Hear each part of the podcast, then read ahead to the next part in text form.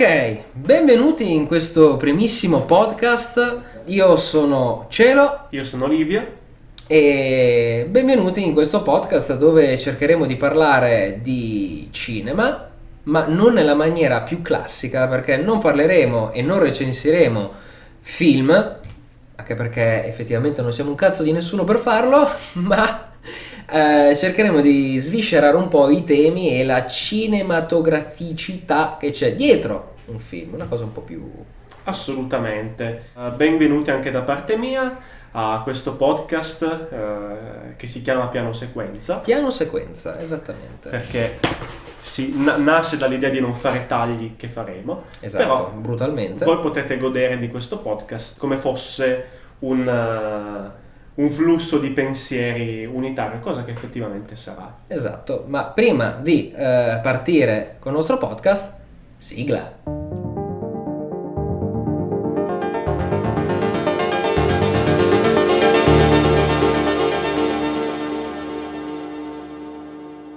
Ma prima di cominciare con la nostra disquisizione sul film di oggi, che sarà Tenet, Esatto. direi che è opportuno, essendo il primo podcast, di presentarci. Esatto. Allora, ehm, io e questo bel ragazzone siamo in collaborazione per eh, tante cose, troppe, Troppe.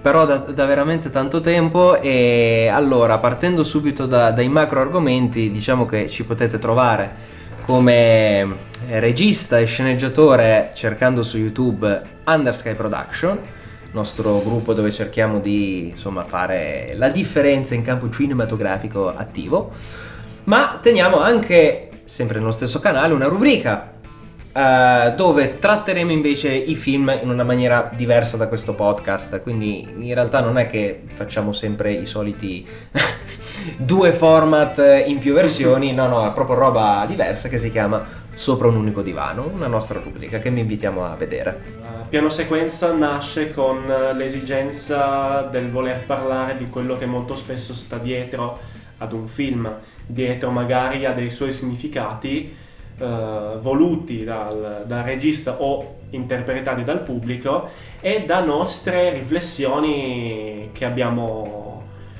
che abbiamo notato magari dis- discorrendo tra di noi. In parole povere sentirete una grandissima eh, sega mentale da parte nostra su un sacco di roba. E se non vi basta c'è la seconda sega mentale di sopra l'unico divano. Esatto, assolutamente. Quindi avete proprio la possibilità di farvi un lavoretto fatto e finito. Ma chi sei? Presentati. Ma chi sono? Allora, eh, in arte eh, mi chiamo Cielo, per tante motivazioni che non sto qui a dire perché è una storia lunga, ma il mio vero nome e cognome è Emanuele Olmo. Abbiamo, io e Liv abbiamo fatto il DAMS assieme a Torino e io nella mia vita sto lavorando per diventare regista. Al momento siamo ancora in un ambito un po' più basso, ma ci stiamo lavorando. Sono un artista marziale, questo nel podcast non lo potrete vedere per tante ragioni. e, e insomma, mh, diciamo che del gruppo sono quello forse un po' più simpatico, perché non sono bello. Comunque, Perché io sono scorbutico. no, dai. Ehm, Che è vero. No, sei solo un po' orso Non ogni tanto. po', sì. E mi potete trovare ovviamente su Facebook, ma eh, se volete seguirmi su, su Instagram ho due profili fondamentalmente, Skytography 5 e Sky 5. Il primo a livello fotografico, il secondo a livello di Marzialità. diciamo marzialità. Io avrei detto di cazzaro perché lì faccio veramente Anche, però Anche, diciamo però. che i contenuti va, sono, so- più, sono più variabili. e sono anche su TikTok. E sei anche su. TikTok. Quindi- Con, con- con un nome che la prima volta che ho letto mi ha fatto rabbrividire e poi ho detto no vabbè ma ci sta. cielo e non manca, giustamente.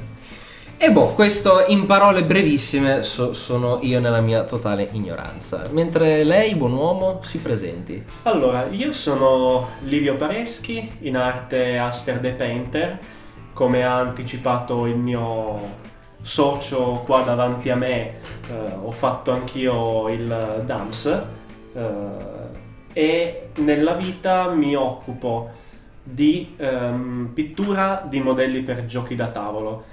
Diciamo che per, citando una canzone famosa, o, o meglio, un album famoso, per brevità chiamato artista.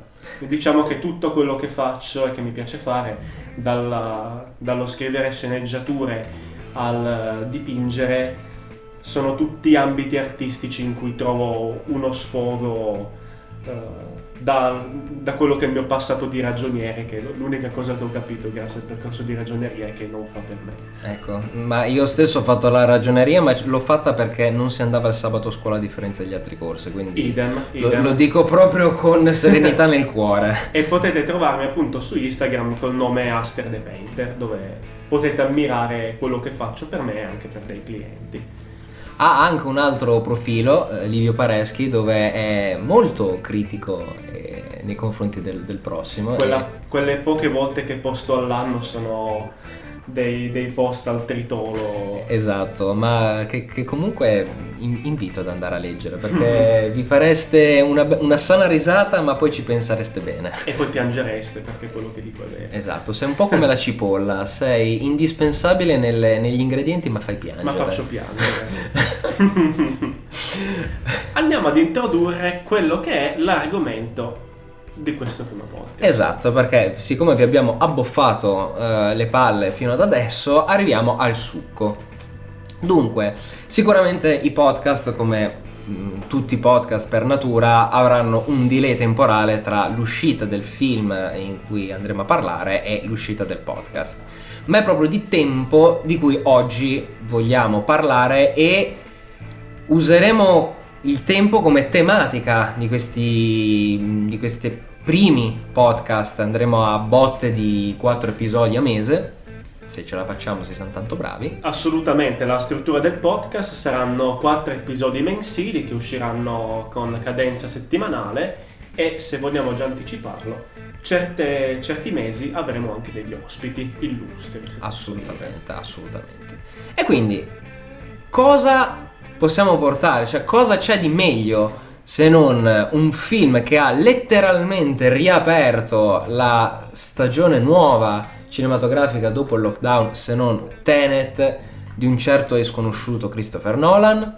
Per me, mm, nulla. Ma io sono anche un po' di parte perché sì, sono Sei quello che esatto, esatto, sono quello che viene brutalmente detto anche con un leggero disprezzo nolaniano. Ma non per questo mi manca l'oggettività. Eh, Nolan c'è da dire che, ripeto, per quanto possa piacere o non piacere, è stato uno che ha lavorato a stretto contatto con gli esercenti cinematografici durante il periodo di lockdown per far sì che l'industria non morisse. Era stato anche l'unico ad esporsi, se così possiamo dire, con una lettera rivolta a chi di dovere, dove il messaggio era non lasciate il cinema da solo, perché è un'arte che ora più che mai ha bisogno di supporto per poter continuare, diciamo, quella che è, diciamo, l'opera, se vogliamo, culturale. Anche perché sfido affrontare un lockdown senza serie tv, senza cinema, senza libri, senza tutto quello che è arte che tanto in Italia viene un po' snobbato. Assolutamente, Sa- sarebbe stato sicuramente molto più difficile, molto più psichiatrico a quel punto. È quindi- abbastanza. Quindi giustamente buon Nolan dice vi ha aiutato, adesso aiutate voi eh, Il cinema. il cinema. E quindi Tenet, eh, inizialmente previsto per il 17 luglio, slitta al 26 agosto. E direi che, insomma, se il gusto personale è sempre assolutamente imprescindibile, ma è stato, oggettivamente parlando, un gran bell'inizio di stagione. Perché il film, tecnicamente parlando, come hai detto tu ieri a me, è stato fatto de Cristo. Assolutamente, si parla appunto di un film, allora, è chiaro ormai a tutti che se Nolan mette le mani su un progetto non esce qualcosa di dubbio valore. Può piacere, può non piacere il suo stile anche di narrazione, per dire, però comunque no- non si sta parlando che i cinema hanno riaperto dopo il lockdown con un film tipo Bombolo va in città. comunque, cioè, stiamo parlando comunque di un film che ha avuto un alto budget. Credo che questo film abbia avuto una gestazione anche abbastanza, abbastanza più complessa rispetto agli altri film perché vedendolo si vede palesemente, perlomeno a me che sono un wannabe addetto al mestiere, c'è stato dietro uno studio di, della messa in scena calcolata al millimetro proprio perché parlando di sincronia tra passato e presente che si sovrappongono, ogni cosa doveva essere al suo posto. Assolutamente, ehm, pensiamo anche già solo alla scena in aeroporto, come ti è venuto in mente, eh, amico mio, di fare un combattimento dove uno va avanti e l'altro va indietro? Ma soprattutto eh, co- co- come l'hai coreografato? Perché vi posso assicurare, da artista marziale qui posso un pochino dirlo, non è facile. Cioè, già non è facile fare un combattimento con qualcuno sapendo perfettamente le tecniche che uno fa. Poi immagina poi dove uno recita fa- facendo tutte le mosse all'indietro e l'altro in avanti. Anche perché per quello che è un nostro progetto lungometraggio, di che adesso non faccio il nome, avremo modo di parlarne successivamente, Certo. podcast appositi, noi per girare una scena di combattimento della durata di 5 minuti 5 minuti circa. abbia- ci abbiamo messo una giornata e anche un po' di più. Sì, sì, sì. Per carità, noi non siamo Nolan, siamo molto più nel piccolo, ma questo per dire che abbiamo l'idea di quanto può essere complesso la, la registrazione di un combattimento normale. Sì, Se ancora c'è una asimmetria temporale, lì appunto ci sarà stato uno studio dietro, ma anche un numero, chissà quanti chuck eh, di scarto avranno fatto. ma guarda, credo che è un, numero talmente alto che non... Da far girare la testa. Abbastanza, sì. E che cos'è però Tenet? Cioè, da dove arriva tu- tutto il titolo, tutta quest'idea? Allora, io ho letto che Nolan aveva in testa determinate scene o comunque determinati movimenti già da vent'anni.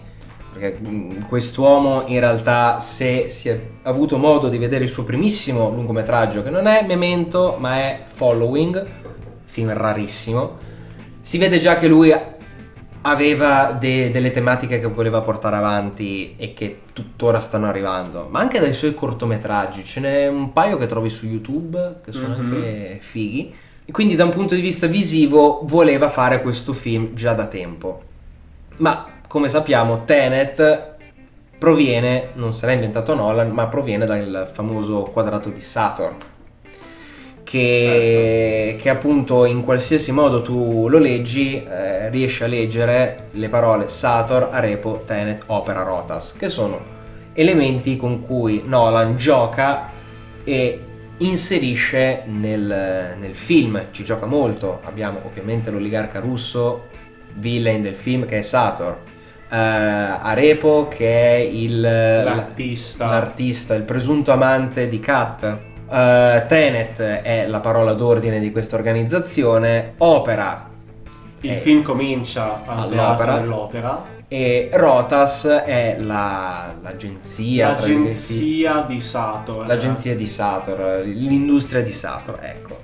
E da lì però ci sono altri eh, easter egg, diciamo, questi ovviamente sono i più palesi, però ehm, lo scritto del quadrato di Sator è stato fatto a Pompei e nel film si dice che il bambino, eh, figlio di Kat e Sator, è andato in una gita a Pompei. Questo era proprio sottile, sottile. Sì, Eh, la missione finale dura 10 minuti, in inglese ten, lo mette al contrario fa net, quindi tenet. E quindi diciamo che ci sono, c'è pane per eh, i cercatori di easter egg. Non siamo forse a livelli di Ready Player One, ma sì. diciamo che questo film, più di altri, eh, hai la voglia probabilmente di mh, rivederlo, Sì. proprio perché si parla di personaggi che rivivono due volte gli stessi eventi, per dire la scena dell'aeroporto. Sì. E ci sono appunto i momenti in cui loro arrivano all'aeroporto la prima volta, poi ci arrivano la seconda, che teoricamente sarebbe nello stesso identico momento. Potrebbe essere interessante rivedersi quelle scene cercando con l'occhio, che sicuramente le avrà messi da qualche parte, gli altri personaggi ma dell'altra linea temporale, se non quando si incontrano per il combattimento, sicuro ci sarà in qualche scena la barella che passa mentre Ah. loro stanno entrando. Ma te lo confermo perché l'ho beccata. Ah, L'ho ecco. beccata, l'ho beccata. La seconda visione l'ho vista. Tenet, come abbiamo detto, può piacere, può non piacere, quello è gusto soggettivo, però è un film importante, a parte per il discorso di apertura della stagione, è un film che comunque eh, ti invoglia a rivederlo e se uno non vuole rivederlo comunque ti induce tanto a pensare, a pensare molto. E questo voglio dire, non è che lo, lo vedi in tutte le pellicole effettivamente. No, assolutamente. Più che altro deve essere scisso, secondo me, quando si fa un giudizio su un film di questo genere, il lato oggettivo e il lato sogge- soggettivo. Piccolo spoiler, io l'ho apprezzato come film, ma in maniera eh, inferiore rispetto a quello che può essere un film che mediamente mi è piaciuto. Ne riconosco il valore, ma non l'ho apprezzato fino in fondo per mio gusto soggettivo perché dopo, dopo ve lo spiegherò. Però dal punto di vista produttivo questo film vince a mani basse sul 99% dei film che ho visto fino ad oggi perché si vede che come dicevo prima l'organizzazione, lo studio, l'impostazione delle scene è stato maniacale e di questo c'è da dare atto, cioè non c'è niente di sbagliato nel film. Si può avere delle rimostranze su come magari i personaggi possono essere trattati, perché magari non ti piace come li tratta Nolan nei suoi film, però questo scinde la qualità della pellicola, Assolutamente. secondo, secondo il mio punto di vista.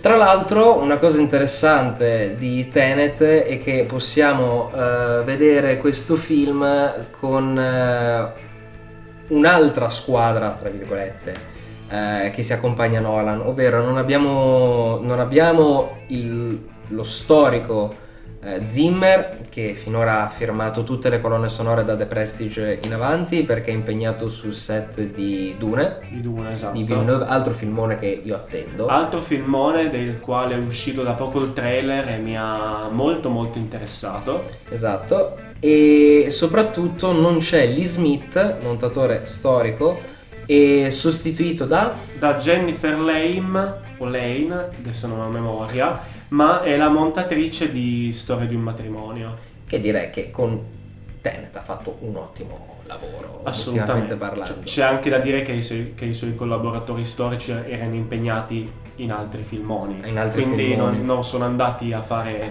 Bombolo va in città, ma Esatto. qualcosa di un pochino più elevato. O la sagra dell'agnolotto di paese. Esatto. Ma interessante in particolare, mh, per quanto importante il montaggio sia, ma diciamo che all'occhio di un, eh, di un non addetto ai lavori, quello che salta di più, non all'occhio ma all'orecchio, è la colonna sonora. A sto giro, eh, firmata da Ludwig Göransson, credo si pronunci così, Anch'io. e che ha già che in realtà ha un premio Oscar perché ha vinto l'Oscar per Black Panther, la colonna sonora di Black Panther. Mm.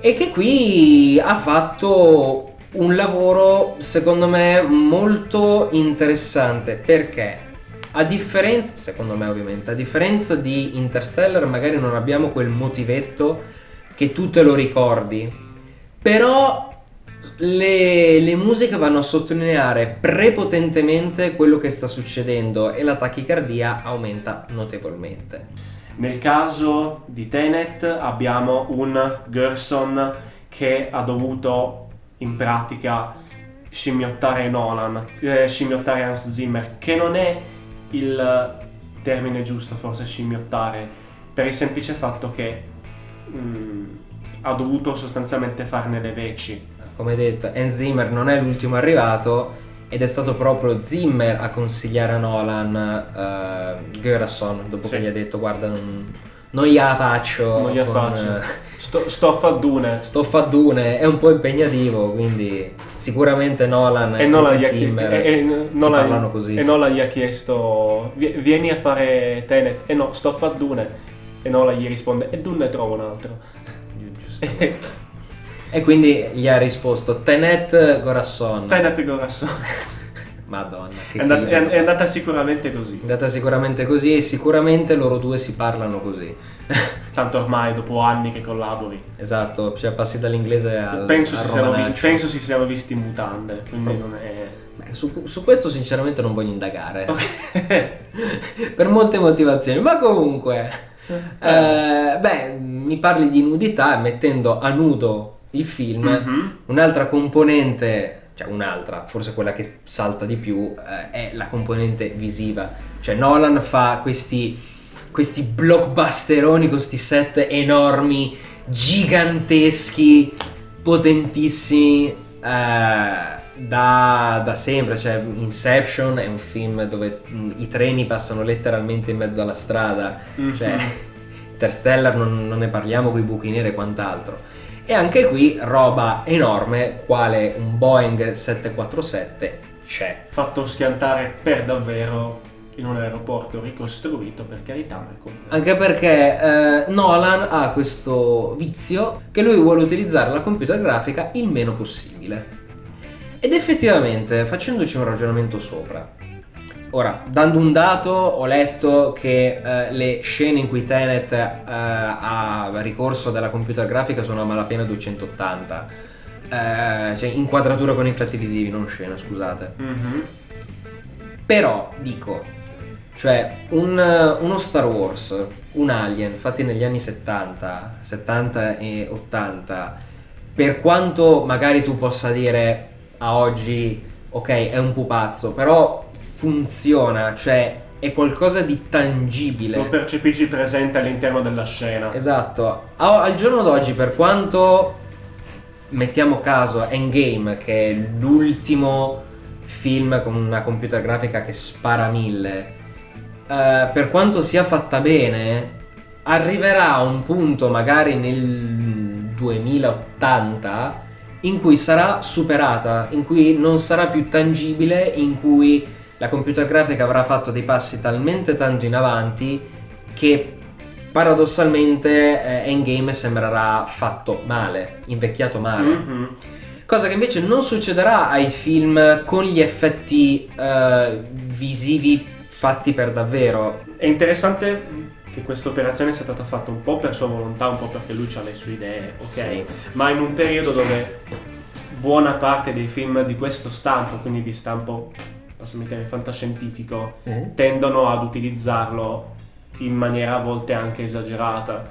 Non dimenticherò mai le foto del set di Alice in Wonderland, che era una camera grossa più o meno come camera tua, dove stiamo registrando adesso, ma tutta verde, con degli scaloni solo per le inquadrature che magari dovevano riprenderli dal, dal basso verso l'alto, per il resto tutto verde e lì a mio avviso si vede in certi momenti che sono appiccicati die- dietro con dietro uno sfondo che non esiste. Sì, ma poi penso anche che sia difficile per l'attore immedesimarsi in uno spazio verde. Va bene che poi successivamente quello spazio verde non ci sarà e ci sarà tutta un'ambientazione, ma come fai a immedesimarti per davvero? No, no, ma assolutamente, assolutamente. Qui mi ricordo eh, Ian McKellen, Mhm. il nostro amatissimo Gandalf, che non per il Signore degli Anelli, ma per lo Hobbit, Sì. mi ricordo che aveva rilasciato una, una dichiarazione dove appunto si non lamentava, però diceva "Eh, è tutto verde, mm, voglio dire, non è proprio facile Non è facile. proprio facile, infatti.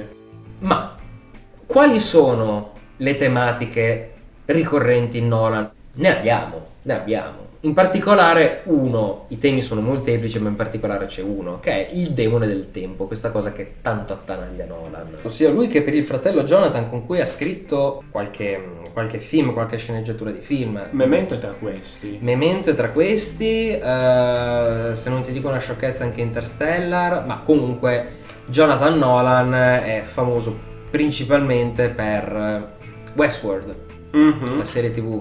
Ma comunque, il tempo, come tratta il tempo Nolan? In una Male. maniera... Perché lo prende a sberle, lo fa tornare indietro, lo riavvolge, quindi Effettivamente sì, e... possiamo dire che è un po' la sua puttana. Usando un termine estremo, un po' sì, un po' sì. Nolan riutilizza il termine eh, del tempo un po' come vuole. In Memento eh, abbiamo visto che continua a non tornare indietro nel tempo, questo no, cioè lo fa da un punto di vista di montaggio. Mhm. Noi spettatori che guardiamo il film siamo continuamente spaesati perché ogni 15 minuti la, la narrazione torna indietro. Avevo visto anche un, um, un'edizione speciale, tra virgolette, dove il film era montato cronologicamente corretto, ma non è la stessa cosa, Mhm. ovviamente. E sempre per questioni di eh, salti temporali dovuti al montaggio, direi che l'esempio eclatante ultimo è stato Dunkirk, che è una storia lineare, lineare con però tre linee temporali diverse. Lo stesso Sì. avvenimento avviene in eh, una settimana, un giorno, un'ora, visto da tre punti eh, di vista diversi. E questo è particolarmente interessante, nel senso non, non è che uno ci arriva in maniera proprio facile, facile, No, facile assolutamente. come anche Tenet, voglio dire, cioè, pensalo e scrivilo un film praticamente palindromo. Cioè, Sì, è molto, è molto complesso, come dicevamo prima, avrà avuto una gestazione bella lunga, tant'è che se ci aveva in mente delle scene da vent'anni. eh, esatto. Poi, per quanto riguarda il tempo, non possiamo non citare i, i due, secondo me, che fanno l'esempio più eclatante e che, volendo, potremmo anche ridefinire come una sottospecie di trilogia Mhm. del demone del tempo, che è Inception, Interstellar e con Tenet si chiude appunto questa trilogia che... S- sono anche i suoi film più famosi perché comunque diciamo che Nolan è saltato diciamo alla- agli occhi di tutti con la trilogia di Batman Sì. e dopo si è mh, mantenuto diciamo in auge come nome eh, con la- l'ideazione di questi film basati sul tempo come che tu stesso hai citato essere Inception, Interstellar e Tenet, con l'eccezione appunto di Dunkirk che è una cosa a parte. Infatti ho trovato molta gente che considera diciamo nella filmografia di Nolan Dunkirk come uno, uno spin-off, Sì, un come un, un conten- esperimento. un contentino che si è voluto togliere girando un film storico, Mm, in pratica. Sì, è un film secondo me meno nolaniano di tutti, nel senso che le tematiche, come hai detto finora, ci sono, lo stile è quello, però ho avuto l'impressione che fossi in un territorio dove lui non, non si trovava a suo agio. Mhm.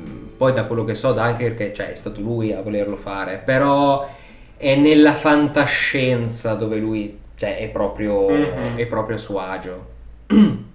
e come altre tematiche, sicuramente abbiamo l'inganno e il conflitto interiore. Già i, i titoli citati finora ce l'hanno. Sì, Ba- Ba- Batman è la rappresentazione del conflitto interiore Esatto. e, delle- e dell'inganno inteso come fatto che lui innanzitutto è mascherato. Esatto. Comunque c'è l'idea della doppia personalità. Poi alla fine del secondo portano avanti e per, per poi tutto, quasi tutto il terzo portano avanti la- il fatto che eh, due facce non sia mai esistito, che Harvey Dent sia... Si è morto da eroe, cioè Esatto, quindi più, più che l'inganno mi verrebbe da pensare in questo caso il compromesso. compromesso, Compromesso. certo. Quindi Però siamo lì. poi non parliamo di, di The Prestige, che l'inganno si trasforma proprio in trucco. In trucco. E per chi non l'avesse visto, Following. Following si basa tutto il film su un grandissimo inganno. Mm, è un film acerbo, perché in realtà è il primo vero lungometraggio di Nolan, prima di Memento, ma senza una produzione alle spalle, perché si vede palesemente che sono gli amici che si ritrovavano il weekend a girare, però tanti hanno iniziato così. E, e si basa tutto su un enorme inganno che viene poi mh, spiattellato come grande colpo di scena alla fine. Questo però non lo spoileriamo. No, anche perché penso che sia interessante lasciare qualcosa da recuperare. Esatto, è difficile da recuperare Following perché mh, quando tu leggi primi film, primo lungometraggio di Nolan è sempre Memento. Mhm. In realtà no, è il secondo. Però mh, recuperatelo, provate a recuperarlo. assolutamente. E io per primo lo farò perché questo personalmente mi mancava. Ma tornando un attimo a bomba a Tenet, Oh yes. quali potrebbero essere le criticità? Perché sicuramente Tenet è un film potente, Mhm. finora che lo diciamo, ma ha sicuramente dei lati eh, negativi o più deboli. Sì, come tutti quanti i film in generale, comunque è difficile trovarne uno che sia perfettamente pulito. Per carità, esisteranno sicuramente. Me viene in mente quarto potere per dire, però Eh. comunque si deve andare indietro di parecchio per trovarne di quelli senza alcun tipo di, di difetto. Ma allora, le criticità che ho riscontrato in questo film, alcune sono appunto unicamente relative alla mia soggettività, perché come ti dicevo dal punto di vista della produzione non gli si può dire praticamente niente. Sì. Allora, un, un paio di cose che mi sono, mm, mi sono rimaste che non ho particolarmente gradito. Allora, partiamo da quelle più, più blande. L- Il protagonista che si vede crollare il mondo attorno al contrario, gli parlano di eh, algoritmo che inverte l'entropia del mondo e non si stupisce quando vede un proiettile che gli ritorna dalla pistola, dice solo un wow. Cioè, quando io sarei andato, sarei andato ai pazzi per una roba del genere. E quando gli parlano di, di entropia del mondo che viene distrutto dal futuro, l'hai visto battere ciglio. Effettivamente, per quanto Washington abbia fatto un'interpretazione della Madonna, questa cosa Sì, non, non è proprio. poteva dimostrarsi quantomeno un po' allarmato, diciamo. Un pochetto, sì, sì. Però comunque quello è un vezzo che poi che, che ho riscontrato io, ma non credo che, come dire, se, se qualcun altro l'ha riscontrato è perché, come dire, molto spesso Nolan, come sai, viene criticato per il fatto che i suoi personaggi sono delle macchiette, ci sono asserviti alla storia. Secondo me questo non è un difetto, è un'impronta stilistica che ha lui. Poi dipende anche dal film. Per dire in Interstellar, per quanto anche quello non l'abbia gradi- gradito particolarmente, comunque c'è il rapporto padre-figlia che se, se non è quello un rapporto emotivo, spiegami qual è. Sì, Diciamo, puoi essere in disaccordo su come l'ha trattato. E in questo caso mi si potrebbe anche trovare d'accordo su certe cose, però diciamo che in questo caso è proprio una minuzia piccola piccola. Sì, tante persone dicono che appunto i personaggi in questo film non sono caratterizzati e robe varie, però io dico, ragazzi cari, è fondamentalmente uno spy movie con elementi fantascientifici. Mhm. Trovatemi un film, non due, tre, uno, con dei personaggi caratterizzati che non siano delle macchiette eh, all'interno del genere spionaggio. E non venitemi a dire James Bond perché pure James Bond sì lo conosciamo ma perché ci sono 77.000 film Sì, esatto. precedentemente. Quindi cioè anche lì mh, diamo un attimo un focus su quello che stiamo vedendo. Nolan non voleva raccontare dei personaggi voleva raccontare una storia La- Ma è la prerogativa di ogni spy movie. Vai a vedere, per esempio, un film come Il Ponte delle Spie, no? sì Si parla, ok, di avvenimenti che sono realmente accaduti, però comunque tutti i personaggi negli spy movie, soprattutto quelli che appunto si rifanno a momenti storici realmente esistiti, eh, sono asserviti alla trama. esatto Comunque, di, di- di conseguenza sì, può esserci spazio per dei loro momenti in cui... di, di insicurezza, momenti in cui titubano, però non il film non nasce con quello, na- i spy movie nascono per raccontare una situazione che sia fittizia o che sia realmente accaduta, comunque è proprio lo spy movie che è in quella direzione, cioè non, non va molto ad approfondire i personaggi. Un film che secondo me si trova abbastanza a metà tra questi due estremi, cioè sul dare personalità a uno spy movie e, il- e la spersonalizzazione relativa proprio al genere, Via di mezzo, dicevo, la trovo nei Kingsman. sì Però anche qua si parla comunque di un filone, innanzitutto tratto da un fumetto, se non ricordo male. tecnicamente sono cinecomiche effettivamente Ecco, ma poi punto secondo sono degli spy movie più cartuneschi, quindi si ha sì delle macchiette ma un pochino più personalizzate, proprio perché si parla di personaggi, diciamo c'è più caratterizzazione proprio perché è l'impronta stilistica. Alla fine i Kingsman sono degli spy movie, ma sono dei, dei film abbastanza, per quanto ben fatti, comunque dei film abbastanza, mi verrebbe appunto da dire cinecomic. Cioè sono approfonditi quanto un cinecomic ti consente di fare. Quindi anche lì non si sta parlando di, di una profondità come come un film drammatico. Esattamente, quindi eh. comunque credo che sia anche tendente al genere il fatto che non personalizza tantissimo. Una cosa che ho notato solo ripensandoci è che un film a cui mi viene, cioè se io prendo la macro trama di Tenet e devo paragonarla con una trama di un altro film, quello che mi viene più simile da paragonarlo adesso che ci penso è Avengers Endgame o mm. Infinity War perché se provi a pensarci si parla sempre, diciamo, soprattutto di Endgame, del futuro che vuole distruggere il passato. Uh-huh. Quindi in Endgame gli eroi sconfitti vogliono tornare indietro per distruggere Thanos. Si parla sempre di un cattivo che vuole distruggere in qualche modo l'universo. Nel caso di Thanos era dimezzarlo, in questo caso distruggere il tempo nella sua, nella sua interezza e si parla sempre di pezzi da ricomporre per un meccanismo che va effettivamente ad attuare questa distruzione.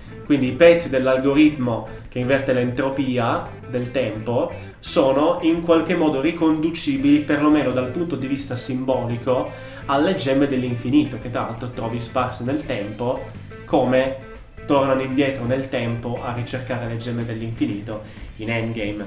Ovviamente tra i due film c'è un mare di mezzo, no? Questo sa va Sandir, però se vedi ci sono diciamo delle... Sì, dei punti di contatto dei, dei punti di contatto ci sono. Poi una, un'altra criticità che posso riscontrare nel film, al di là di una pura soggettività che è mm, la mia esperienza con un film che secondo me tratta tematiche molto simili e che secondo me l'ha fatto meglio, cioè Arrival sì. di Villeneuve, che si parla in maniera diversa del tempo, perché lì si parla del concetto di tempo come coscienza che hai te della tua vita, no? Che lo vedi, vedi costantemente la tua vita nella sua interezza. Il film comincia, finisce come è cominciato, diciamo. Ma al di là di Arrival quello che eh, ho riscontrato, che non ho molto gradito in questo film, eh, che è una cosa che non avevo gradito mm, né in Interstellar né in Inception, ma in Inception un po' meno, adesso che ci penso, è una frase che ho sempre in testa quando vedo questi, questi suoi film ed è mi diverto o prendo appunti? Mi spiego. Uh, questo film in particolare voi anche dato dalla complessità della messa in scena, eh, mi ha portato a non godermi totalmente certe scene, certe situazioni, non perché il film fosse spiegato male, ma perché, come dire, già la trama da seguire risulta complessa. Tu stesso mi hai chiarito certi passaggi che vengono giusto accennati, devi sì. stare molto attento ai dialoghi e molto attento alla consecuzione degli eventi. Se devo fare mente locale da questo punto di vista, dall'altro ci sono le scene visive che hanno un forte impatto. Parlavamo appunto di blockbuster proprio perché queste scene incredibili, no? Però non sai neanche se in questi momenti spettacolari potrebbe succedere qualcosa di vitale per il fine della trama. Quindi a quel punto io mi sono trovato più di altri film eh, citati in precedenza dire ma mi lascio andare a quella che è la magia del cinema e mi faccio stupire da queste scene oppure sì me le guardo ma godendomele meno perché devo tenere la guardia alta perché mi si potrebbe infilare un'informazione di soppiatto quando meno me lo aspetto. In Inception io questo non l'avevo, l'avevo riscontrato ma poco in Interstellar questo era aiutato, diciamo, dal fatto che quando c'era da spiegare qualcosa aprivano delle parentesi, diciamo, che io solitamente non apprezzo in questi film, però comunque per un film come Interstellar risultano quantomeno necessarie Sì. per illustrarti che cosa stai vedendo, no? In questo caso apprezzo molto che gli spiegoni sono forse due e durano un minuto ciascuno, Sì. cioè anche meno, sono- non, non è uno che si siede e dice adesso ti spiego, no? Però più degli altri film io ho notato che in questo ero combattuto tra il godermi il film come esperienza cinematografica Totalizzante. totalizzante e il dovermi tenere le bocce ferme perché dovevo capire se, come dire, la- l'andamento della trama, no? Mhm. Questo film l'ho trovato mm, sicuramente complesso per quello che abbiamo già detto fino ad adesso, ma mi sono trovato molto combattuto tra queste due anime, se godermelo o starci attento. Te, te che cosa ne pensi di queste cose che ho detto? Ma allora, diciamo vuoi, che... pi- vuoi picchiarmi? No, assolutamente no. Ma in realtà sono d'accordo, nel senso che non dirò mai che Nolan è un cinema elitario perché nulla è elitario, nel senso chiunque può godersi una, una pellicola. Sicuramente Nolan ha proprio un'impronta stilistica sua che tende a ehm, avere una narrazione un po' più complessa rispetto a, a- ad altri film. E questa cosa ehm, è oggettiva, nel senso è inutile dire che Tenet è inutilmente articolato, no, è, è un tema difficile, il, il film è palindromo fondamentalmente e gli eventi che vedi alla fine sono eventi che durano che vanno in contemporanea al- all'inizio. Quindi se uno dice è inutilmente complesso ma la storia è lineare, mi permetto di dire che non hai seguito troppo bene il film. Quindi rispondendo alla tua cosa, diciamo che io avendo anche questo comunque amore per Nolan, so già che tanto un suo film di default lo vedrò due volte. Mm. Quindi diciamo che prima mi godo l'esperienza cinematografica prendendo Certo. quello che prendo e poi la seconda volta sto un po' più attento a cose che mi sono eh, perso. Lo anticipavamo prima, infatti, quando parlavamo di rivedersi certe scene per vedere gli altri del futuro Certo. che, che- che si incontrano. In questo caso mi viene da pensare che questo film... mm, ci sono i film che vuoi rivedere e film che, tra virgolette, passami il termine, devi rivedere. Sì. Perché in questo caso, secondo me, probabilmente una volta che hai chiaro lo svolgersi degli eventi con la prima visione, alla seconda puoi permetterti di lasciarti un pochino più andare. Esatto. Diciamo. Mm, tu avevi parlato di dialoghi eh, importanti che danno delle chiavi di lettura necessarie e ti posso dire che alcune sfumature, alcune informazioni molto importanti le ho colte meglio alla seconda visione. La seconda, certo. Ma ci sta in realtà un po' tutti i film, dal più semplice al più eh, complicato. eh, all'inizio prendi tutto quello che riesci a prendere, perché Sì. comunque è tutto nuovo, e poi. Cioè, mm, non siamo qui a dire, boh, Nolan ha il primato delle, delle sceneggiature difficoltose. No, esistono film tranquillamente più complessi di, di Tenet o di altri film. Però diciamo, cioè, siamo un po' onesti con noi stessi. Non è un film che si blocca ogni 30 secondi a fare i mega spiegoni, perché ripeto, ce ne sono due. No. La tipa all'inizio che ti dice dei proiettili inversi e la teoria del nonno di, di Pattinson. Sì. Che tra l'altro, applauso per come recita sto ragazzo. Veramente bravo. De veramente Cristo bravo. proprio. Assolutamente. E, e- e poi non è un film inutilmente complicato, cioè è complicato perché punto, cioè, Sì, sì, sì, se no come avevi detto tu stamattina in maniera molto divertente che ho apprezzato, se lo facevi semplice sembrava Flint a spasso, A nel spasso tempo. nel tempo, il cartone dove torni indietro a, a recuperare robe. Evidente potrebbe essersi ispirato a, a quello effettivamente. Ma chi lo sa? E mi piacerebbe sapere anche voi che cosa ne pensate. Assolutamente. Queste cose qua. Abbiamo tirato in ballo molti argomenti, ma quello che vi, ha- vi è stato più a cuore, parlatecene, scrivetecene. Esatto, tanto vi Ins- abbiamo... Insultateci sui nostri social. Esatto, anche perché comunque vi abbiamo dato i nostri contatti, oltre che Facebook, ripetiamo, Aster the, Pain- the Painter, eh, e Sky 5, Skytography eh, 5, se- Under Sky Production. Under Sky Production sia su Instagram che su YouTube. Questi, questi siamo noi, appunto se non volete eh, cercarci per dirci delle belle parole insultateci, tanto insomma va bene lo stesso. Esatto. E ragazzi, noi ci vediamo al prossimo podcast. Grazie per averci seguito e alla prossima. Ho detto una stronzata, abbiamo, ho detto ci vediamo al prossimo podcast. Eh no, se è un podcast non ci vedo. Ci sentiamo Ci al sentiamo prossimo al prossimo podcast. podcast, assolutamente. Tema sempre focale di questo mese sarà il tempo, ma trattato con altra cinematografia. Un saluto e a presto. A presto.